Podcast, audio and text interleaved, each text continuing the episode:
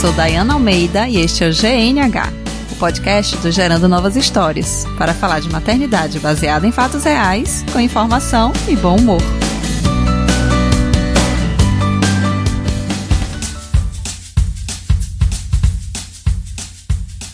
Olá! Eu não sei se é a proximidade da primavera, mas esse mês nós estamos trabalhando temas super gostosos no GNH. Eu participei do desafio da página Para Cuidar de Mim, da minha amiga Marina Matos, e foi maravilhoso tirar um tempo de autocuidado dentro da rotina diária. Falei também sobre ruga, que é um conceito super coerente com isso, e vocês podem encontrar esses dois temas lá nos destaques do Instagram do Gerando Novas Histórias. E para não fugir desse clima, o GNH desse mês traz o tema Mindfulness que para mim é uma das formas mais incríveis e necessárias de autocuidado nessa vida louca que a gente vive. Então hoje eu converso com Ana Marta Lima, que é psicóloga clínica, especialista em terapia comportamental e instrutora de intervenções baseadas em mindfulness, formada pela Universidade Federal de São Paulo. Oi, Ana, bem-vinda. Obrigada, Dai. É um prazer estar aqui falando desse tema que é tão importante para mim, para você e para o pessoal que te ouve. Então, para a gente começar do começo, né? A gente precisa conceituar. Então, o que é mindfulness? Bom, mindfulness ou atenção plena, como é traduzido para o português, é uma capacidade, uma habilidade de trazer a nossa atenção para o que estiver acontecendo no momento presente, com atitude não julgadora, aberta, curiosa, com aceitação e de maneira intencional. Então, inclusive, as sensações que a gente está acostumada a achar que são negativas, a julgar como coisas ruins, tipo, se a gente está muito estressada, se a gente está muito triste, se a gente está muito preocupado com alguma situação. Mesmo durante a meditação, contrariando o senso comum de que meditação é a gente ficar zen e esquecer todos os problemas e para transcender para um novo plano astral, no mindfulness isso é diferente. Na atenção plena isso é diferente em relação aos sentimentos negativos, digamos assim. Sim,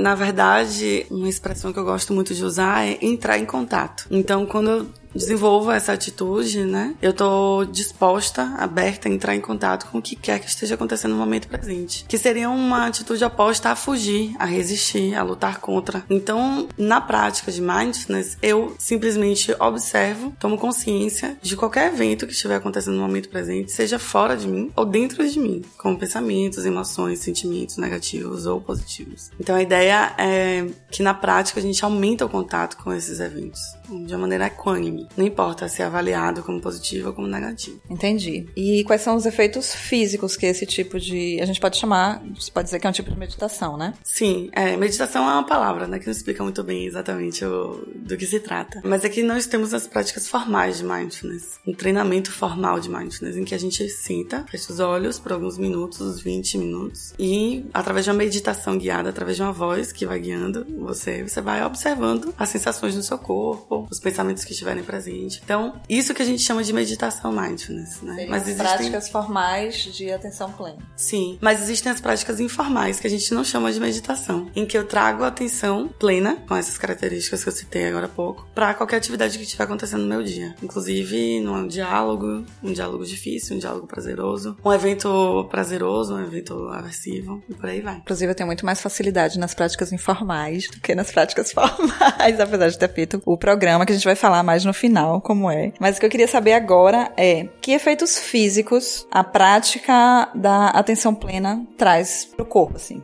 O que é que a gente tem de objetivo fisicamente, assim? O que é que a gente já, já tem conhecimento de resultado físico? Pensar no nosso estresse mantém a gente estressado. Então, eu não só tenho problemas na minha vida com que eu vou ter que lidar, mas eu fico atualizando problemas que ainda não aconteceram ou trazendo para o momento presente coisas do passado, problemas do passado que já não estão acontecendo mais. Então, a cada vez que eu penso nisso, eu me mantenho num certo nível de estresse. Quando eu consigo olhar para essa experiência de uma maneira menos complexa, né? Como quando eu tô estressada, mas de uma maneira mais com mais aceitação, certamente o tempo que eu vou passar estressada vai diminuir. Então, com a redução do estresse, eu tenho uma redução dos hormônios envolvidos no estresse, como cortisol, por exemplo. Então, eu passo menos tempo envolvida com, com situações ou pensamentos que são estressantes. Um dos efeitos físicos é, é esse. Que é incrível, né? Inclusive, é, a gente pensando em amamentação, que é um tema importante aqui, né? Para quem ouve GNH e para mim, particularmente, o cortisol ele é antagonista da ocitocina. E a ocitocina já é muito bem conhecida como um hormônio indispensável para a amamentação e para o estabelecimento do vínculo com o bebê. E o puerpério em si já é um, um período bem estressante, né? Então é comum a gente se perder em preocupações futuras. É, na verdade, a gente fica o tempo inteiro com medo que o bebê morra, que a gente deixa que ela, não sei, indefeso morrer. É, relembrando também questões, às vezes uma questão traumática sobre o nascimento do bebê, às vezes um problema que a gente está vivendo até com a própria amamentação e a gente fica tão preso nisso, né? E aí, como você está trazendo, né? Se a gente está vivendo esse estresse o tempo inteiro, mesmo que a gente não esteja na situação de estresse naquele momento, os níveis de cortisol continuam alto e é como uma gangorra, né? O cortisol sobe, a citocina desce. E aí vira um ciclo de problemas. E eu acho que fica bem claro, assim, por que a gente está tratando desse tema no, no GNH. E além do estresse, uma situação muito comum é de, da tristeza, né? Eu não diria que é uma depressão, mas situações de tristeza, de estar tá, né, desanimada, de estar tá sem motivação. O funcionamento, né? As práticas de atenção plena funcionam da mesma forma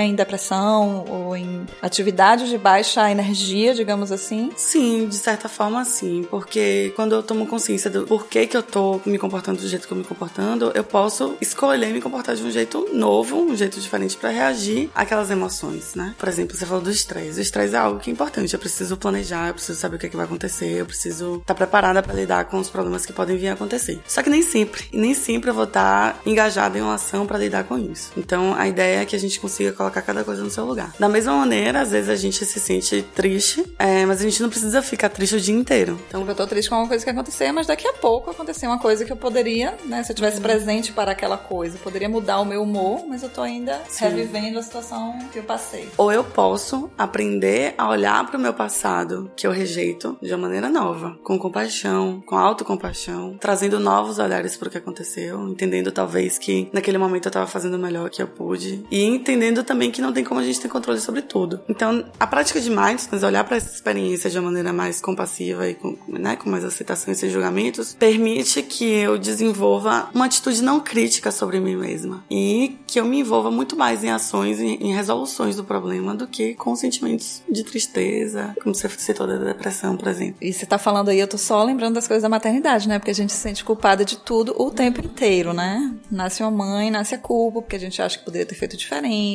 porque tem uma série de regras de um pacote da maternidade perfeita que é impossível, humanamente impossível você suprir, mas você se sente culpada muitas vezes por não estar tá conseguindo fazer daquela forma e você acaba perdendo tudo que de positivo você tá fazendo, tudo que você tá vivendo agora que tá trazendo consequências boas. É, e qual é o sentido de você estar tá passando por isso, né? Porque na verdade você só tá passando por tudo isso porque você é mãe. Você se tornou mãe. Então, se a gente parar pra perceber que não só pressões internas, né? Pessoais, né? Acontecem, mas do, do mundo inteiro. Você se torna uma pessoa pública. Ah, é, que todo mundo pode dar pitaco, que todo mundo pode definir como é que eu vou viver a partir de agora, né? Se eu estiver amamentando e tomando uma cerveja, uhum. eu vou ser crucificada, né? Enfim, todo mundo realmente acha que pode legislar sobre a vida das mães, né? E isso traz uma carga bem pesada. Sim. E quando eu penso em mindfulness na maternagem, é, eu tenho muita dificuldade em lidar com o fato de que a minha filha vai crescer, né? Hum. Então sempre que eu penso, ai meu Deus, eu nunca mais vou viver este momento, o tempo que eu tô preocupada de que eu nunca mais vou viver aquele momento, eu tô perdendo aquele momento que tá acontecendo Exatamente. ali. Depois que eu fiz o que eu passei pelo programa, né, formal, que a gente vai explicar aqui como é que funciona, é, eu tenho muito mais capacidade de estar tá vivendo esses momentos, de estar tá criando realmente memórias, né, porque eu vivi aquilo e não eu passei por aquilo preocupada porque já ia passar, ou sofrendo porque já ia acontecer, ou desligada daquele momento, né? Fazendo outra coisa. Isso muda muito a nossa noção de tempo também. Uhum. Tem dias que você passa pelo dia sem estar ali, você faz tudo sem estar. A gente tem essa capacidade muito bem desenvolvida, a gente não precisa treinar, né? De estar tá fazendo uma coisa ausente, né? Você está pensando em outra coisa,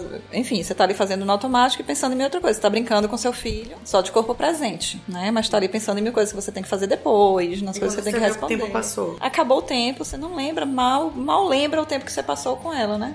Então a gente tem muito essa coisa ah, do tempo de qualidade, é mais importante do que quantidade. Não, os dois são importantes. Sim, é importante isso que você está me falando, você está falando pra gente, porque a gente não reduz o estresse à toa. A gente reduz o estresse com a prática de mindfulness para a promoção da qualidade de vida. Então, para que a gente saiba como viver a vida que a gente quer viver, né? Com que tipo de, de qualidade que a gente quer viver esses momentos. Com que qualidade de atenção a gente quer viver esses momentos. Muita gente fala que o tempo tá passando rápido demais, e até com, com criança, né? Nossa, como tá crescendo rápido rápido. E onde é que você tava enquanto ela tava crescendo rápido, né? Exatamente. Como foi essa, esse tempo, a qualidade dessa interação, né? Ou seja, a ideia não é só me tornar tolerante para aquilo que é aversivo, que é difícil para mim, mas também para que eu tome consciência daquilo de bom que já está acontecendo no momento presente. Minhas preocupações, o medo daquilo acabar, o medo de não de alguma coisa dar errado no futuro, me impede de tomar essa consciência, de estar ali presente e vivenciar aquilo. Então, aquilo que eu levo minha atenção, eu percebo, eu vivencio. Aquilo que eu não dou minha atenção é como se eu não tivesse vivido. A gente, por exemplo, a gente caminha várias vezes no dia, mas eu não tomo consciência das sensações envolvidas no meu caminhar. Então é como se eu não tivesse caminhado. Meu corpo caminhou, mas eu não, não conseguiria descrever essa caminhada. Foi o que eu vi no caminho, o que é que passou e tal. Que sensações estavam ali no meu corpo inteiro, é. E é incrível como a gente acaba querendo tirar isso das crianças. Eu gravei essa semana o podcast no Entre Fraldas, então vocês podem ouvir lá o Mamadas e Cagadas, a última do Entre Fraldas. E os meninos citaram um vídeo de Tintim, que eu acho que muita gente já conhece, que é uma mãe que ela gravou o caminho que o filho faz, acho que para ir pra escola. E ele caminha observando tudo, ele vê a pedra, ele vê a flor, coisas que a gente não vê e que a gente acaba estimulando que as crianças façam tudo muito rápido, porque tem o nosso tempo, tem o tempo da escola, tem esse tempo formal, que elas ainda não se encaixaram, então elas têm o tempo delas e elas estão com atenção plena, uhum. né? Elas estão observando ali tudo que chama atenção. Pô, a borboleta bateu asa no jardim. A gente já viu mil borboletas baterem asas no jardim. A gente tem coisas muito mais importantes para fazer no dia do que parar para ouvir. A criança, ela tá presente naquela beleza ali do que é uma borboleta passeando pelas flores. Enfim, então a gente acaba não tendo essa prática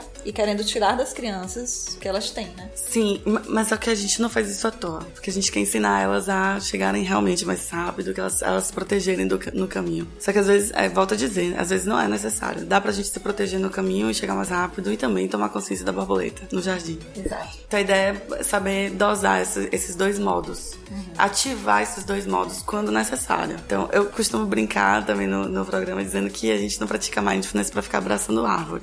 Nada contra quem abraça árvore. inclusive, inclusive gostamos. Inclusive gostamos. Inclusive quando a gente sai do programa a gente abraça mais as árvores. Mas a ideia, o foco principal não é esse. Não é à toa que a gente desenvolve desenvolve o piloto automático. É porque a gente realmente vive num mundo que exige que a gente seja multitarefa. Mas é importante, interessante, útil para nossa vida que a gente saiba desativar esse modo quando a gente quiser, quando for importante pra gente. Uhum. Até porque viver nesse modo 24 horas por dia, 7 dias por semana. Adoece. É adoecedor, né? É adoecedor. Então, outro dia eu vi uma. Não sei se era uma metáfora, mas era uma coisa assim, é tipo, você vai enchendo, enchendo o copo, enchendo o copo, enchendo o copo. Tem um momento que você precisa esvaziar aquele copo para ele servir de novo pro propósito dele, né? E são uhum. nesses momentos em que você tá ali praticando uma atenção plena, que você tá baixando seus níveis de, de cortisol, de estresse e tal. Porque o corpo, se ele tá submetido aos níveis altos de cortisol o tempo inteiro, ele não foi fabricado para isso. Tipo, a máquina Sim. não tá pronta para isso, né? Sim. Então a gente precisa dar uma parada, esvaziar o copo, né? Baixar todos esses níveis para depois a gente voltar a funcionar. E se a gente pratica pratica isso, uma pergunta também que eu tenho, assim, se a gente pratica isso consistentemente, isso é um aprendizado que a gente adquire, que tem, é, a gente falou aqui das consequências imediatas, né? Se você pratica agora, você vai ter ali um ato imediato e que se você pratica por mais tempo, você vai adquirir uma habilidade de virar o clique muito mais muito mais rápido, muito mais rápido, né? É, vira piloto automático. você está presente. É você é está presente, e vira piloto automático. Agora só com a prática regular. Que, pra, que é, é benefícios a prática regular traz pra gente. A gente falou dos benefícios imediatos que são incontestáveis, né? E essa prática regular, o que é que traz mais de, de benefício? É tanto benefício que. Vamos listar alguns, só pra gente ficar mais interessada ainda na prática. Bom, consciência corporal, por exemplo, como a gente utiliza o nosso corpo como âncora da atenção. Então, às vezes nossa atenção vai com um pensamento, um sentimento, e aí a gente, assim que a gente se der conta, a gente traz de volta a nossa atenção para o nosso corpo, porque o nosso corpo sempre acontece no momento presente. Então a gente tem prática que a gente traz atenção para as sensações no, no, corpo. Então isso aumenta a consciência corporal. Além disso, maior poder de escolha sobre determinada situação. Então eu diminuo reações automáticas, o número de reações automáticas e aumento o número de escolhas conscientes. Eu diminuo reações, as emoções que eu estou sentindo naquele momento e aumento escolhas conscientes, apesar das emoções que estiverem acontecendo no momento presente. Que coisa maravilhosa. Quem quer, né? Quem, quem é, nunca? O seu filho está tá fazendo uma birra homérica no meio do mercado. Essa é típica, né? Meio do mercado, meio de shopping, aquela birra homérica. E você tem. O primeiro instinto é. Às vezes, você, cada um, né, de acordo com a sua história de vida, vai ter a sua reação imediata. Uhum. Que pode ser, sei lá, arrastar ele dali, levar pro carro, ou gritar, ou fazer alguma chantagem. Não, então tá, eu vou te dar o doce aqui que você quer e a gente vai sair logo. Isso é reação automática que a gente sabe que não vai trazer consequências, as consequências que a gente quer, porque a gente estuda, né? Todo mundo lê os livros lá de disciplina positiva, de criação com apego. Mas na hora que a gente tá na situação, a reação imediata é outra, né? Porque a gente não tá reagindo nem a criança, a gente não tá reagindo à mãe que a gente quer ser, mas a gente tá reagindo à emoção que a gente tá sentindo naquele momento. Então, sei lá, por exemplo, é, eu vou falar por mim, tá? Eu acho que eu sentiria vergonha. Eu teria uma sensação de vergonha se meu filho estivesse fazendo um chilique na frente de todo mundo. E essa sensação é ruim para mim. Eu não suporto eu mesma sentindo vergonha.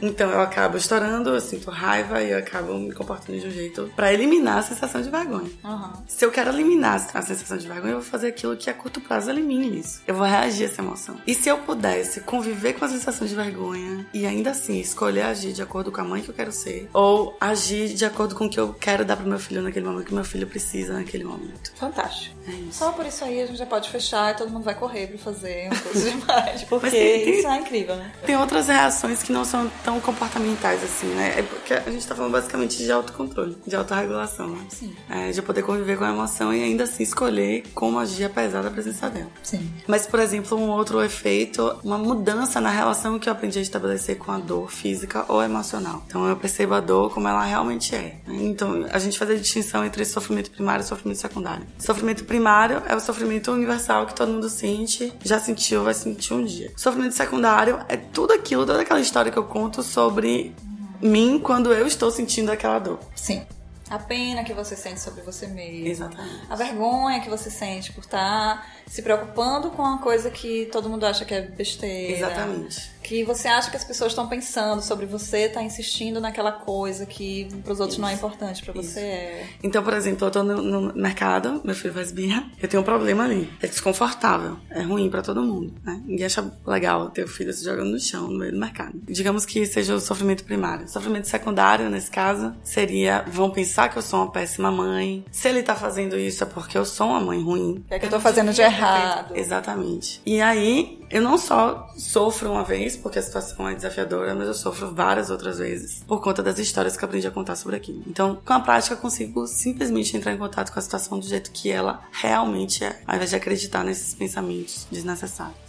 Perfeito. Tá, e agora que todo mundo já sabe que isso é indispensável e super importante para nossa vida. E a gente poderia citar aqui mil áreas. A gente está falando de maternidade, óbvio, porque a gente está nos gerando novas histórias. Mas existem aplicações já comprovadas, pesquisas em diversas áreas, assim, sei lá, de tratamento de câncer. Dor crônica dor crônica, o que mais, assim, que já tem comprovação dos benefícios do mindfulness? É, só pra você ter ideia, o primeiro grupo de pesquisa de mindfulness, assim, era, ele era heterogêneo, né? Basicamente, quem não dava resultado em outros tratamentos foi participar do... tudo no, tudo no saco, botou lá e resolveu tudo. É. A primeira pesquisa mesmo, assim, publicada aqui, que eu tenho noção, né? Acho que foi de 82, de John Kabat-Zinn, que foi idealizador do programa de 8 semanas, foi com pacientes com dor crônica, que não tinham dado certo em nenhum outro tratamento. Dores variadas, é. enfim.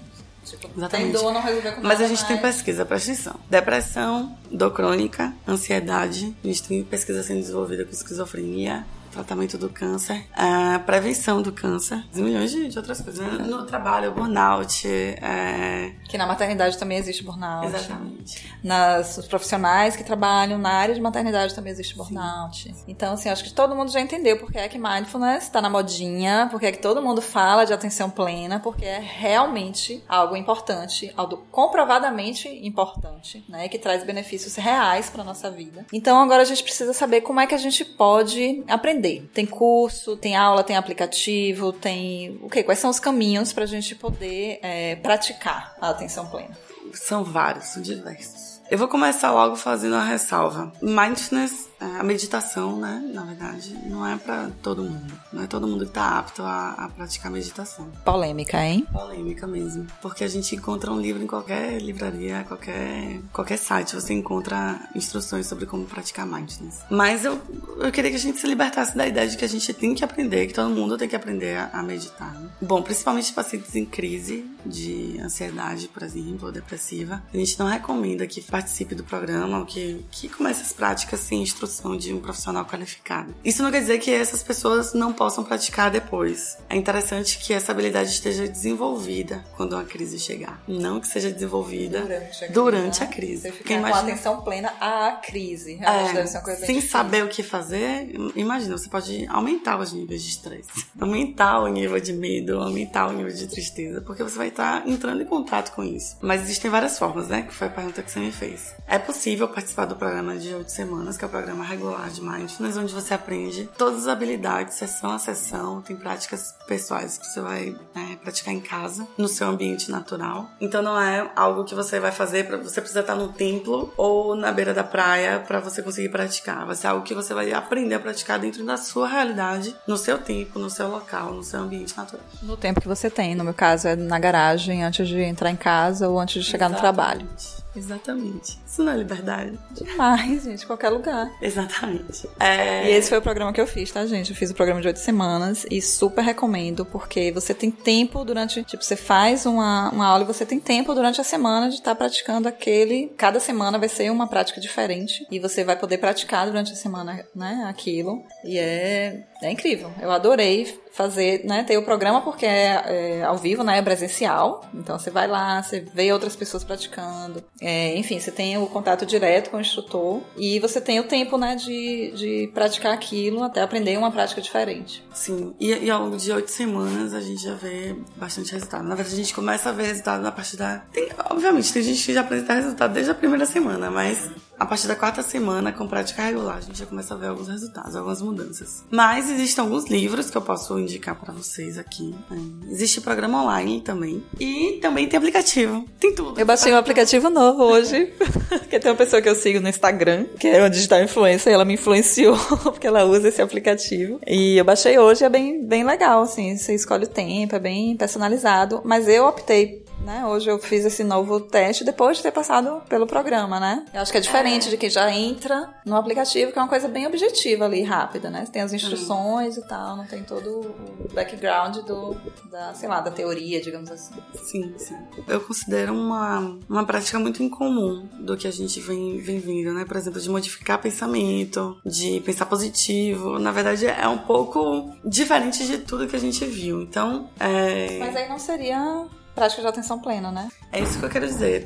A prática de, de mindfulness é um pouco diferente de tudo que a gente já viu. Então, é, eu fico um pouco segura com, com. Ah, entendi. Da pessoa atualizar, tipo, com o que a gente tem no senso comum sobre o que é meditação. Exatamente. E já começar a fazer alguma coisa muito, muito breve. Eu acho que uma boa alternativa, por exemplo, é o programa online, para quem não, possa, não pode fazer o programa de oito semanas. Mas existem aplicativos, existem livros com CD, com os áudios de prática guiada, que eu vou até recomendar para vocês. Até porque Mas... tem cidades que não vai ter programas de oito semanas. Exatamente. Você não tem disponibilidade para fazer o curso online. Exatamente. Então não é desculpa para não praticar, tem todas as, as, formas. Só que como tem sido recomendado para tratamento de várias de, de várias ordens, né? Tanto físicos quanto psicológicos, mentais. Eu acho importante falar que as práticas de mindfulness não substituem os tratamentos tradicionais, Sim. tá? Nem os, os psicofarmacológicos, nem os psiquiátricos, nem os psicológicos. Não substituem. Por mais que você mude sua relação com suas emoções, ainda existe tratamento adequado para tudo isso. É uma prática complementar a tudo isso. Não substitui. Até porque você está presente para aquela situação, não explica por que que ela acontece ou ah como modificar isso. Enfim, Exatamente. É, é, um, importante ressaltar isso. É, é um recorte dentro de tudo isso, né? Então é importante fazer uma avaliação com um profissional adequado. E eu digo isso, inclusive, para pessoas que têm dor crônica, por exemplo, né? Não tô nem falando sobre só a parte do, da, da psicologia, né? Mas quem tem dor crônica, por exemplo, você tem uma dor crônica, você precisa tratar a dor crônica. Se você tem, você tem que procurar um profissional que possa fazer uma avaliação dizendo exatamente o que, é que você precisa fazer. Agora, como lidar com a dor, talvez a gente possa ajudar. Sim. Agora, o tratamento atendimento tradicional ele precisa ser priorizado. Ok, fantástico. Aqui em Salvador, a gente tem o curso de oito semanas, né? A gente tem o, o programa de oito semanas, ele acontece Regularmente. regularmente. Né? Regularmente ele acontece. Dê suas, suas páginas, seus contatos para as pessoas acompanharem, né? Quais são as datas. Sim, meu Instagram é Ana Marta com TH Lima. O Facebook é Ana Marta Lima Psicologia, mas eu uso muito mais o Instagram. Instagram é a melhor rede, tá, gente? Nada É. Twitter. Eu deveria deixar meu WhatsApp para as pessoas se comunicarem comigo. Não sei, acho que você responde bastante no Instagram, né? É, no Instagram é tem, tem meu e-mail, tem meu telefone também. Se, se vocês quiserem informações mais teóricas também, eu estou disponível para ajudar vocês. Aqui em Salvador já temos alguns instrutores capacitados. É, isso é outra coisa que eu gostaria de comunicar. Uhum. O programa de oito semanas não habilita as pessoas a aplicarem. A réplica, Mas- né? Tipo, eu exatamente. participei do programa, eu posso Agora eu ser instrutora. Quantos anos você estudou pra... Dois. Dois anos, Dois né? anos, dois anos. Além de toda a sua formação, só pra ser instrutora do, do programa de oito semanas, você estudou dois anos. São dois anos, são dois anos. Indo ser São um ano né? É, um ano e meio a dois anos. Sobre todas essas ressalvas que eu fiz agora há pouco, pode ser perigoso também você entrar em contato com suas emoções de uma maneira irresponsável. Então, procure um instrutor que possa te ajudar nisso, de fato. Ótimo. E aqui em Salvador, claro que eu recomendo quem eu já fiz, né? Ana Marta Lima, sigam lá as redes e procurem saber, né? Assim que fala. Eu acho que a gente podia falar também do programa de crianças e, Ah, sim, e é. adolescentes, gente, que é fantástico também. Fala aí um pouquinho mais. Então, a gente tem um programa pra criança aqui em Salvador também com Mariana Paz. Vocês vão achar facilmente o Instagram de Mariana no meu Instagram, mas se eu não me engano é Mariana V Paz. Ela é psicóloga infantil, paz de paz e amor. Prazer. Prazeres. Ela é psicóloga infantil e aplica o programa aqui pra crianças de 4 a 11 anos. De quatro? 4 Tem certeza? Eu acho que é de cinco. porque Eu lembro Cinco que eu fiquei anos. chorando que eu não, ainda não podia. 5 a 11 anos, é, exatamente. De 5 a 11 anos. E a gente também tem um programa para adolescentes de 12 a 17 anos. As práticas são similares, mas a gente adapta a cada público. Lógico que o programa para crianças é muito mais lúdico e por isso muito mais interessante. Pena que adultos Pode não podem fazer. Na, na verdade, eu ouvi pedidos de, de fazer programa de criança para adultos. Mas não vai rolar, porque, enfim. Não vai estar rolando. Não né? vai estar acontecendo. Porque quem dá o programa pra adulto sou eu, então eu não tenho habilidade nenhuma de fazer coisas lúdicas com criança. E tem também de adolescentes, né? De adolescentes de 12 a 17 anos. Cada linguagem é adaptada pra cada público, né? Cada programa é adaptado pra cada público. Fantástico, então eu acho que é isso. Eu acho que a gente podia ter uma palhinha. Hoje eu já meditei no meu aplicativo novo. Mas eu queria que a gente tivesse uma palhinha. Que tal a gente fazer uma, uma prática de três minutos, sei lá? Vamos fazer. Então comece simplesmente adotando a postura ereta, porém confortável.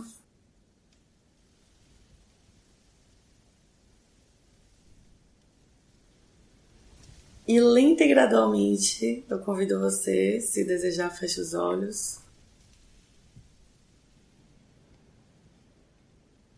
A entrar em contato com o momento presente, se dando conta das sensações presentes no seu corpo agora. Talvez observando alguns pontos em que seu corpo faz contato com a superfície.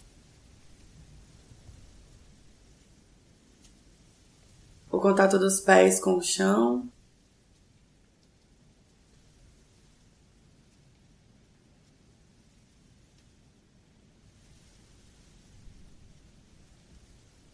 Ou o contato da pele com o tecido da sua roupa. Simplesmente observando essas sensações.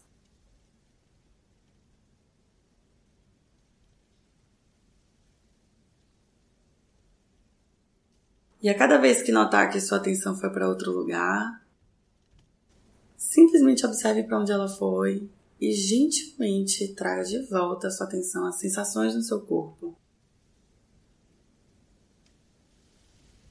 Sensações de toque, pressão, temperatura. Não importa, qualquer sensação.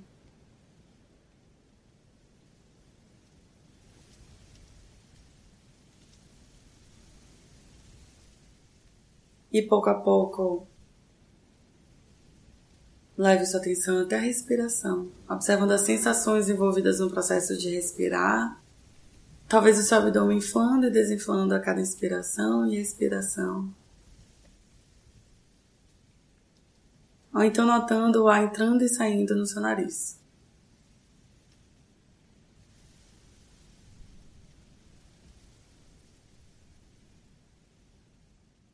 Não há o jeito certo de respirar. Apenas observe o fluxo natural da sua respiração, centralizando sua atenção no momento presente.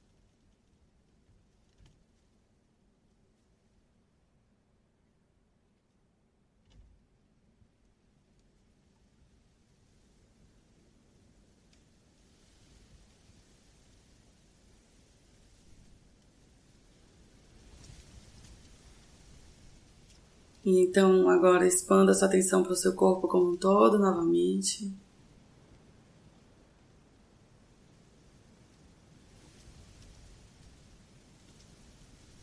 Observando qualquer sensação que se fizer presente.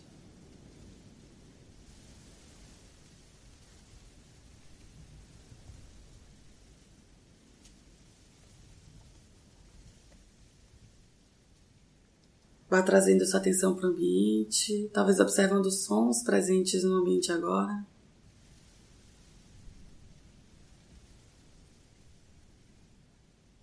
A temperatura.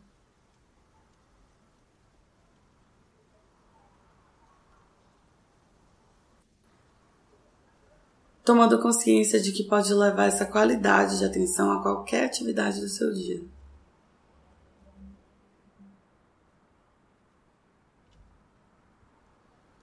Quando se sentir pronta, pouco a pouco, vá abrindo os olhos,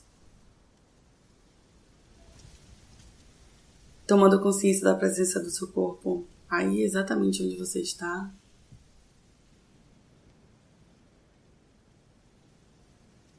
Finalizando essa prática.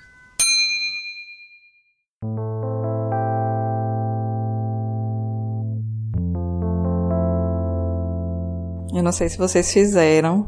Se não fizeram, volte o áudio e façam. Ah, incrível. Ana, quero te agradecer demais ter topado o convite de vir aqui falar com a gente sobre esse tema que, que me é caro. Eu acho que já tem muito tempo que eu fiz o programa. Tem. Eu fui da, de uma das turmas. Você foi da piloto. Das pilotos, né? Teve mais de uma. Foi. Então já tem um tempinho aí que eu Pode ter dois anos que você fez o programa. Pode ser que tenha dois anos. É possível, que eu lembro que ainda era meio difícil sair de casa à noite, uma vez por semana. Então, provavelmente foi nesse período aí.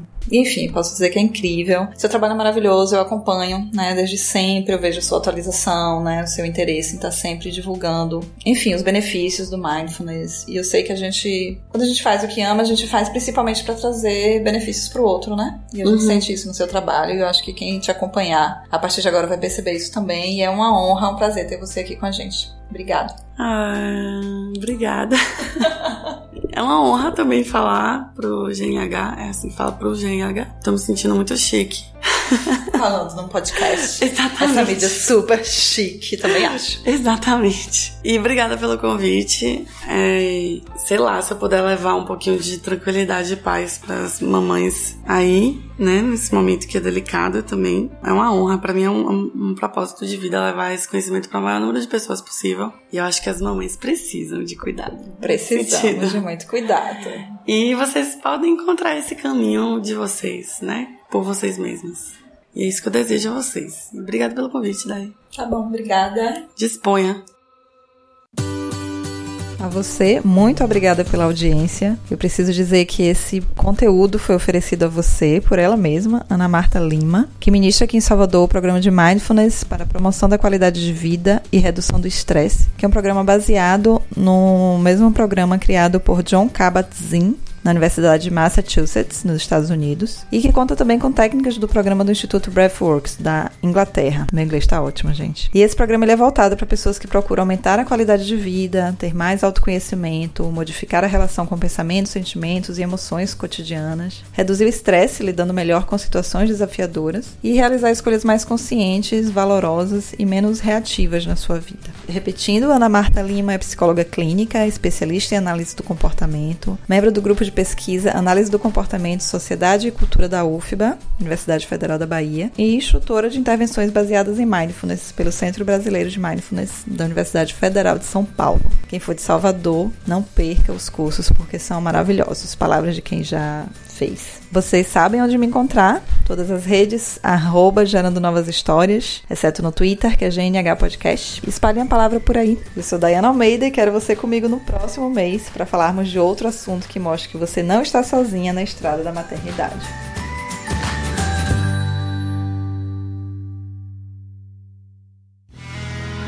Mais um produto com a edição do Senhor A.